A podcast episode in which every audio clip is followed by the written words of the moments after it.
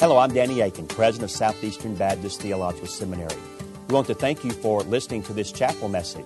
Our mission at Southeastern is to seek to glorify the Lord Jesus Christ by equipping students to serve the church and fulfill the Great Commission. We hope that you enjoy this chapel message and that you will visit our website. It's www.sebts.edu. There you can learn more about our school and what the Lord is doing here. We hope you enjoyed the message. Thank you for being a part of what we're doing here. Well, good morning. It's a joy and a privilege to be back here at Southeastern, and yeah, very grateful to share God's word with you this morning. If you have your Bibles, I want to encourage you to open up to Philippians chapter 3.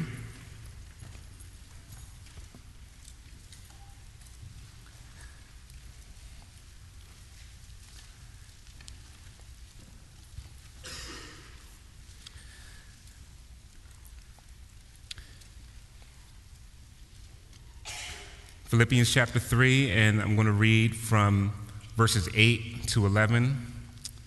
The message will focus on verses 8 and 9, but I'll read from verses 8 to 11. Indeed, I count everything as loss because of the surpassing worth of knowing Christ Jesus my Lord.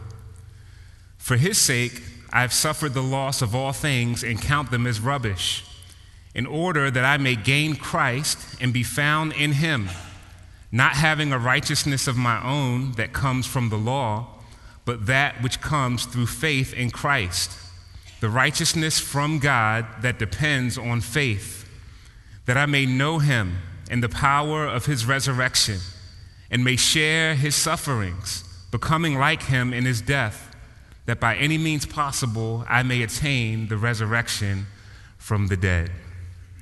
This is God's word. Thanks be to God. Let's pray. Father, we thank you for your word, which is a lamp to our feet and a light to our path. The grass withers and the flowers fall, but the word of the Lord endures forever.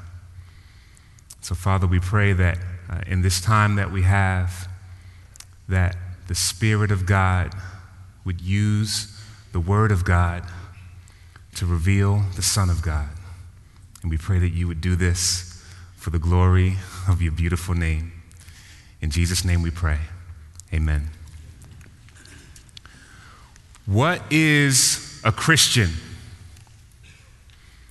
What does it mean to be a Christian? What is Christianity? Different people give different answers to this question. So, if you based it on popular media, the answer might be something to the effect of Christianity is a religion practiced by judgmental and homophobic people who belong to the Republican Party and have Bill O'Reilly as their spokesperson.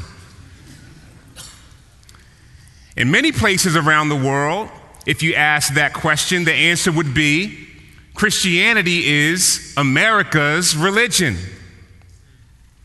Others might say Christianity is what you see on TBN and late night infomercials with weird looking televangelists.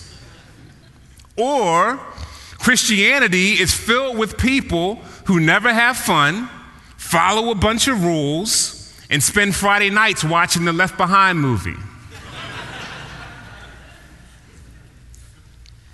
Before I was a Christian, I would have said, it's fine if you want to believe it, but they shouldn't try to convert people to it. The more you hear people on the outside describe what it is and compare it with the Bible, the more you see how many misconceptions there are. But our main concern today is not with the outsider's perception of what Christianity is, but with those of us who claim to be Christian, what we believe it is. And I believe that even within the church, there's a lot of confusion about what it means to be a Christian. And so here we are in Philippians chapter 3, and we're looking at it in the context of instructions that the Apostle Paul is given to the church at Philippi. Earlier in the chapter, Paul instructed the church to watch out for the Judaizers or the circumcision party referred to as the dogs and evildoers in verse 3.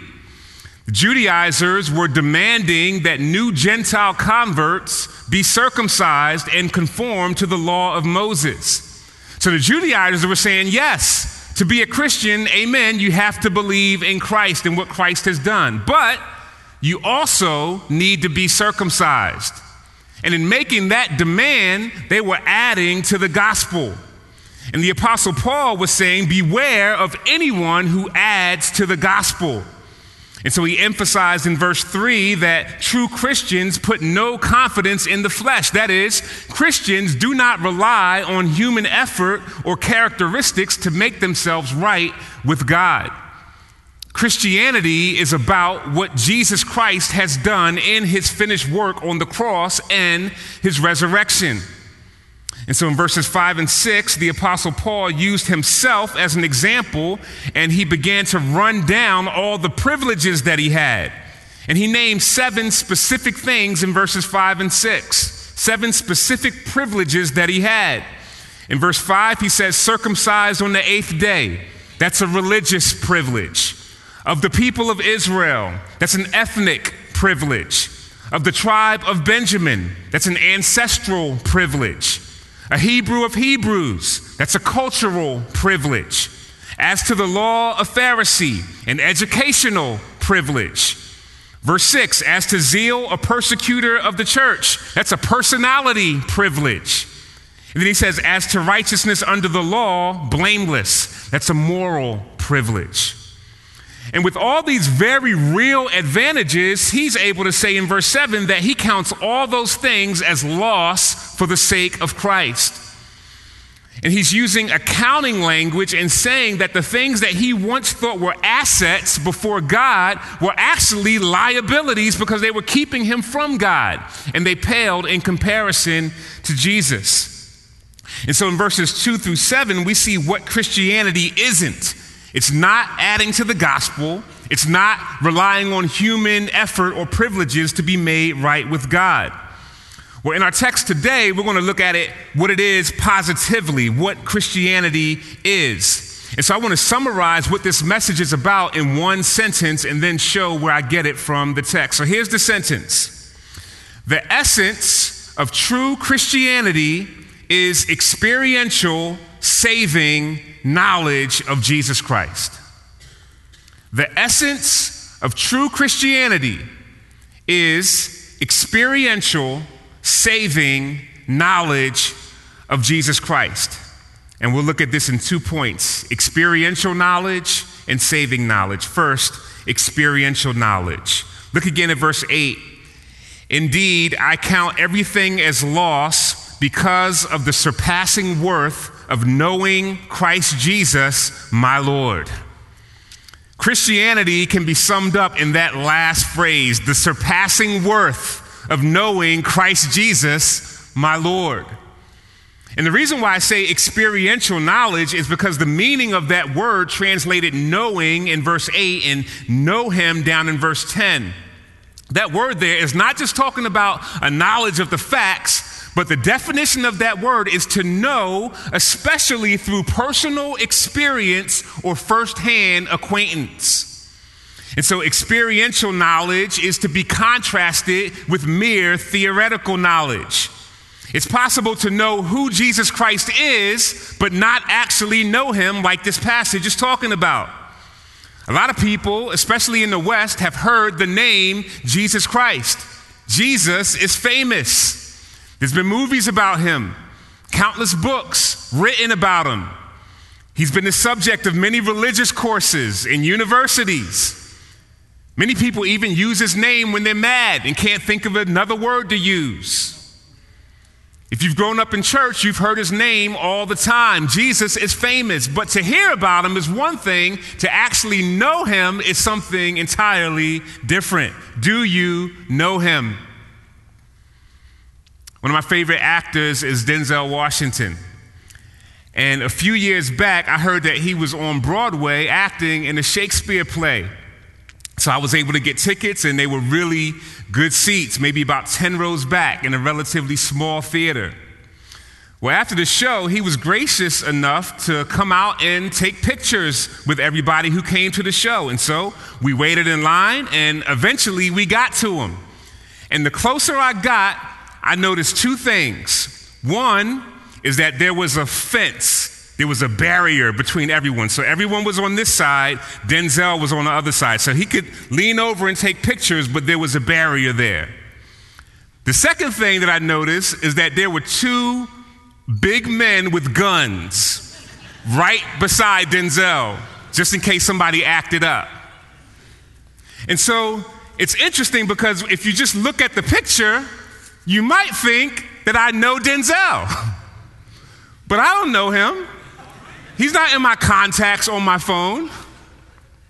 There's a difference between being close to someone with a barrier and actually knowing the person. Many people have a barrier between themselves and the Lord Jesus Christ, even though they've been around him, maybe even all their lives. Paul doesn't say, I count everything as lost because of the surpassing worth of knowing about Christ Jesus. No one is a Christian who has only heard about Jesus. There's many false substitutes for knowing Jesus. I'll name three. Three false substitutes for knowing Jesus. Number one, doctrinal knowledge, understanding systematic theology, being able to break down salvation, reading the Puritans, knowing the big theological terms. Those things are fine. Doctrine is important. Pastors are instructed in Titus 2, verse 1, to teach what accords with sound doctrine. But you can't know, you, you, you, can, you can know Jesus well, let me just let me say this. You can't know Jesus apart from knowing doctrine, but you can know doctrine without knowing Jesus. You can't know Jesus apart from knowing doctrine, but you can know doctrine without knowing Jesus. We have to get we have to get those straight. Second false substitute is good moral performance. Good moral performance. That is not committing the so-called big bad sins basically being a good person by the world standards. This is common for many people who grew up in Christian homes. Because of the influence of parents and because the conscience has been enlightened by God's word, there can be a restraint on the open sin that they commit. They're not doing the stuff that their non Christian friends are doing. And over time, they see the good moral performance as what it means to be a Christian. But being a moral person is not the same thing as knowing Jesus Christ. Third false substitute is Christian service or ministry. Consider what Jesus said to the Pharisees in Matthew 23 15. He said, Woe to you, scribes and Pharisees, hypocrites, for you travel across sea and land to make a single proselyte. And when he becomes a proselyte, you make him twice as much a child of hell as yourselves. So the Pharisees were going on missions trips, they were doing evangelism, and yet they did not know Jesus. It's possible to be around Jesus and to not know him. I wonder if Jesus would say to any of us this morning what he said to Philip. Have I been with you so long and you still do not know me? The essence of true Christianity is experiential, saving knowledge of Jesus Christ. This experiential knowledge of God is the promise of the new covenant. In Jeremiah 31, verse 34, no longer shall each one teach his neighbor and each his brother, saying, Know the Lord, for they shall all know me, from the least of them to the greatest, declares the Lord. For I will forgive their iniquity and I will remember their sin no more. And so to be a Christian is to know Jesus. And do you notice how personal it is? Look again at verse 8. He says, The surpassing worth of knowing Christ Jesus, my Lord. Not somebody else's Lord, not my parents' Lord, not my spouse's Lord, not my professor's Lord. It's knowing Christ Jesus, my Lord. It's personal. Part of my wife's testimony is that she grew up in the church and she was heavily involved, singing in the choir, teaching the youth. And she assumed that she was saved because of the things that she was doing. And it wasn't until she was an adult that she was presented with the gospel and had her profession of faith challenged. It was then that she began to see that the warnings of Scripture, the lists of who will and who will not inherit the kingdom of God, actually applied to her.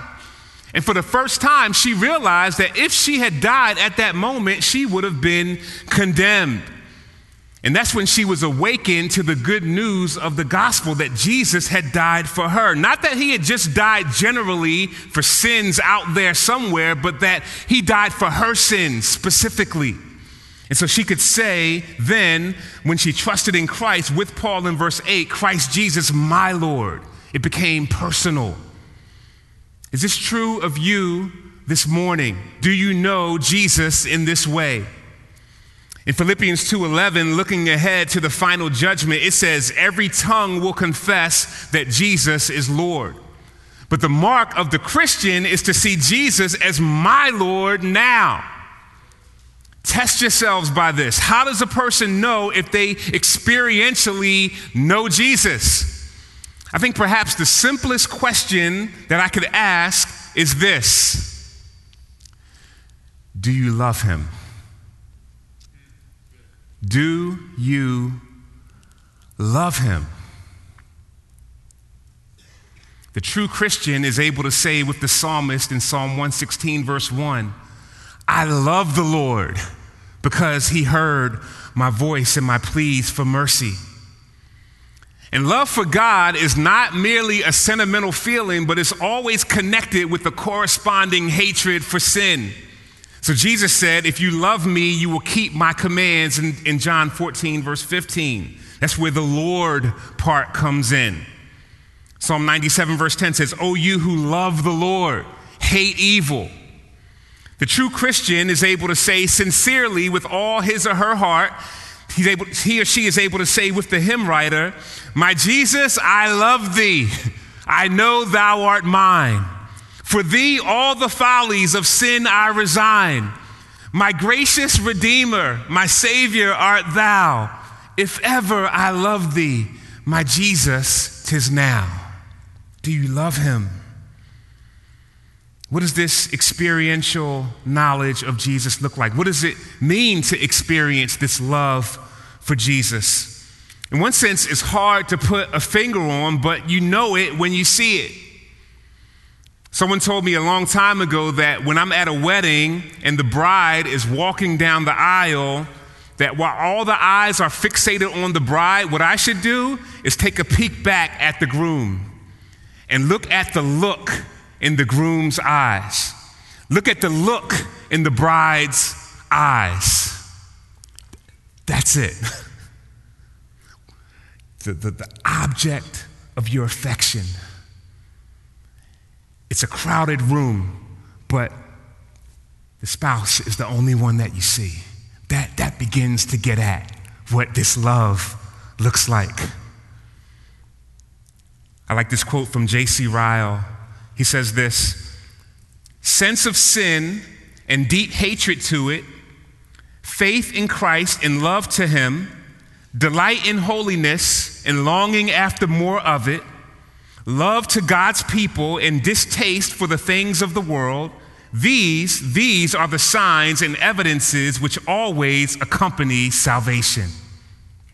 This is what it means to be a Christian. I think the key in that quote is longing after more of it. The believer says, I love Jesus. Oh, that I would love him more. The true believer says, I believe. Help my unbelief. It's the longing after more of it. That is the mark of the Christian. Do you know Jesus in this way? It's the essence of true Christianity. Much more could be said on this, but let's look at our second point saving knowledge. The essence of true Christianity is experiential, saving knowledge of Jesus Christ. Look again at the end of verse 8. For his sake, I've suffered all, I've suffered the loss of all things and count them as rubbish in order that I may gain Christ. In order that I may gain Christ.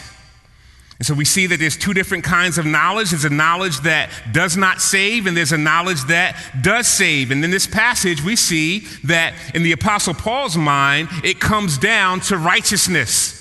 So when we look in verse 9, we see a contrast. The contrast between a righteousness of my own that comes from the law and the righteousness from God that depends on faith.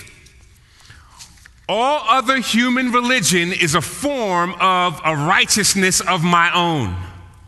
Christianity alone is about the righteousness from God.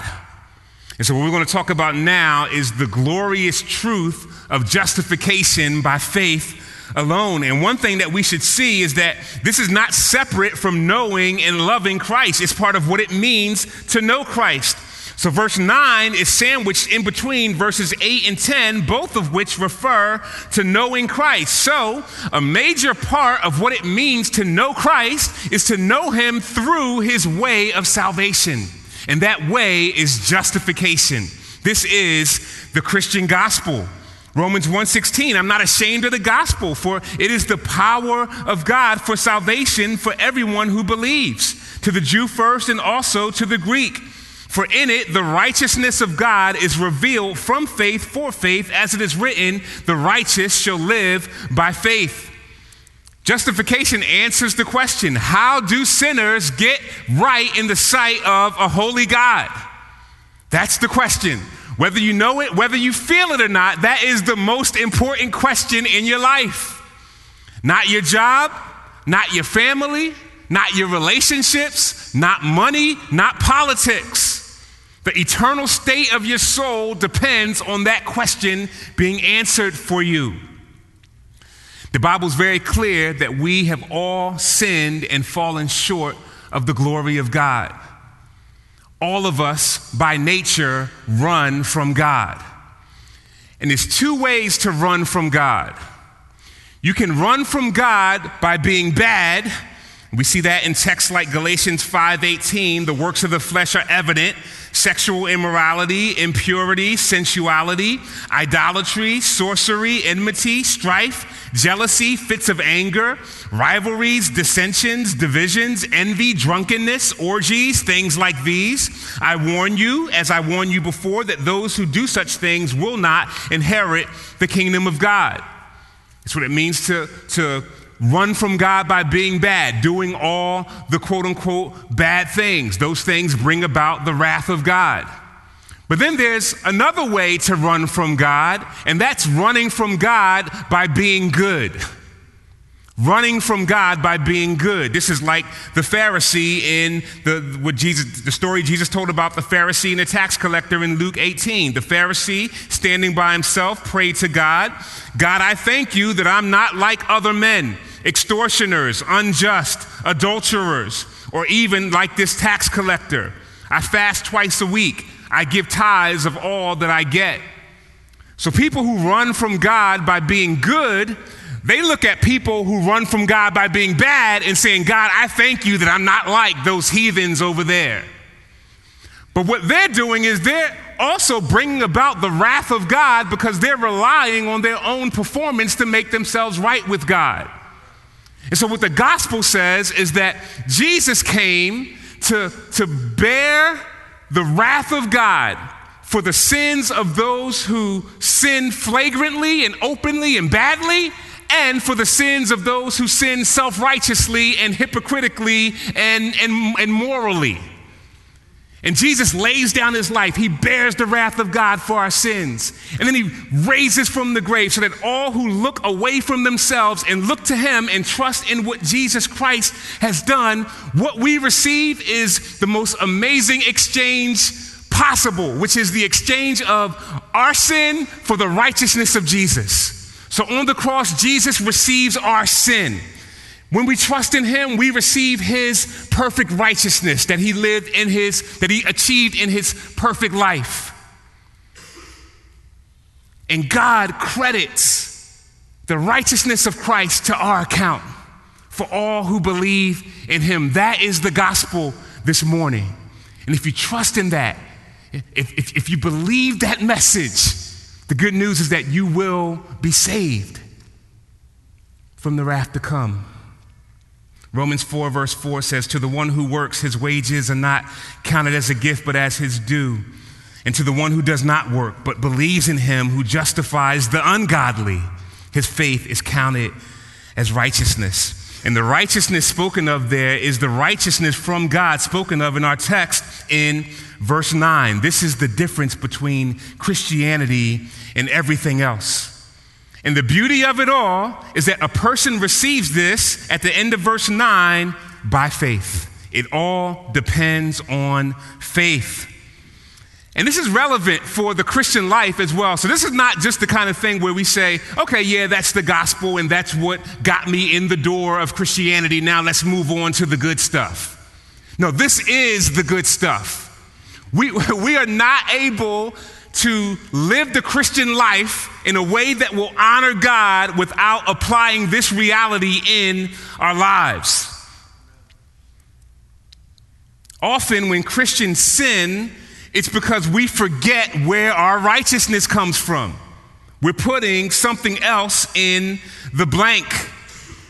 What we must remember in those moments is that we do not have a righteousness of our own that comes from Christian service. We do not have a righteousness of our own that comes from our reputation. We don't have a righteousness of our own that comes from our job or our willpower or our discipline or our intelligence or being a good parent or our spiritual gifts or our personality. No, our righteousness comes through faith in Jesus Christ alone. And there's ways to know that we are failing in this regard, that we're failing to remember where our righteousness comes from. Just want to give some examples. When you look down on someone because they struggle with a different sin than you struggle with, that, that's failing to apply the righteousness of Christ in our own lives. Another way to know is when you always have to be right. You, you just cannot admit that you're wrong, ever. What's happening there? Your righteousness is being, you put placing your righteousness in how you're being perceived rather than in Christ alone. When you're mad at people who don't serve in the same way that you do. When you try to appear to be more godly than you actually are. Right? That's what's happening. Righteousness being placed in perception rather than clinging to Christ's righteousness. I would argue that failing in this regard is at the root of all of your relational conflict. all of our relational conflict, somewhere, somewhere in there, it's either failing to apply the righteousness of Christ to the person that we're in conflict with or even to ourselves. When you can't forgive somebody and you become bitter at them, you allow bitterness to grow up in you. It's only through this kind of experiential saving knowledge of Jesus Christ where we embrace his righteousness alone that we're able to properly assess things and to see things rightly. True Christians not only repent of our sin, but we repent of our righteousness. True Christians repent not only of our sin, but we repent of our righteousness. John Bunyan has a quote where he says, The holiest prayer I've ever prayed has enough sin in it to condemn a whole world. Is that how you see your good performance? The good things that you do for the Lord Jesus Christ? Before a holy God, all of our righteousness is filthy rags. And so, what Christians do is we turn away. We turn away from the bad things that we should not do that are against God's law, but we also turn away, in a saving sense, we turn away from all of the good things that we have. And we say, God, I don't offer this to you to, in order for you to accept me, but I offer this to you as a sacrifice of praise and gratitude and thanksgiving for what you've already done for me in accepting me through Jesus Christ. True Christians repent not only of our sin, but we repent of our righteousness. As I close, I want to close with this story in the New Testament about a woman who, by all accounts, did not seem to rightly assess things, but she actually, in God's sight, assessed things rightly. It's in John chapter 12, verse 1 to 6. It says this Six days before the Passover, Jesus therefore came to Bethany, where Lazarus was, whom Jesus had raised from the dead. So they gave a dinner for him there. Martha served, and Lazarus was one of those reclining with him at table. Mary therefore took a pound of expensive ointment made from pure nard and anointed the feet of Jesus and wiped his feet with her hair. The house was filled with the fragrance of the perfume. But Judas Iscariot, one of his disciples, he who was about to betray him, said, Why was this ointment not sold for 300 denarii and given to the poor? He said this not because he cared about the poor, but because he was a thief and having charge of the money bag, he used to help himself to what was put in it. Jesus said, Leave her alone so that she may keep it for the day of my burial. For the poor you will always have with you, but you do not always have me. There's a couple things in this account to notice. Mary does three things that are absolutely shocking. One, she takes a pound of expensive ointment. That was a family heirloom. Most likely, it was the most valuable thing that they owned. It was worth a year's wages. She took the most expensive, valuable thing that she had and she poured it out on Jesus. The second shocking thing that she did was she let her hair down. In that society, that was only done at home, it was a gesture of great intimacy. And then the third shocking thing that she did is she wiped her feet with his feet with her hair. Do you see the love for Jesus that she had? In that room filled with religious people, she was the wisest person in the room. She was doing the thing that was the most shocking and the most radical and the thing that looked the most ridiculous to all the religious people. But she was the wisest one in the room. She knew Jesus, she loved him. And Jesus looked favorably upon that. For the poor you'll always have with you, but you don't always have me. Judas didn't care about the poor. Jesus is saying that Mary made the right assessment. She counted the most valuable thing she had as loss because of the surpassing value of knowing Christ. That's what it means to know Jesus. By God's grace, may we do the same. Amen. Amen. Let's pray.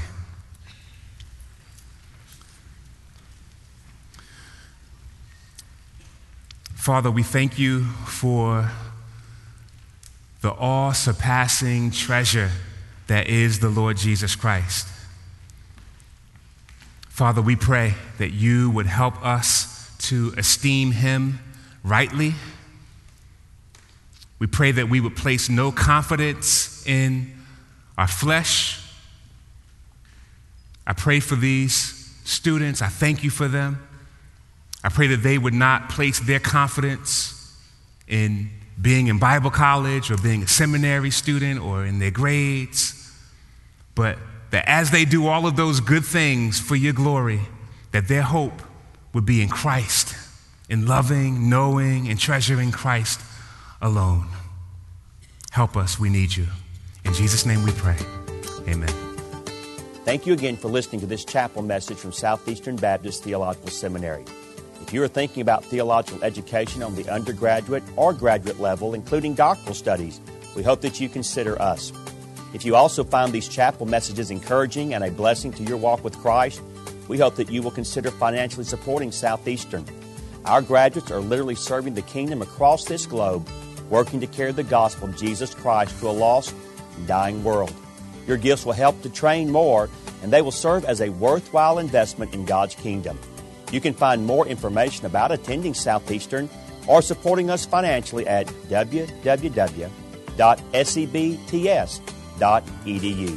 We covet your prayers and trust that God will bless every good work you do for His glory. Thank you for joining us in our chapel services.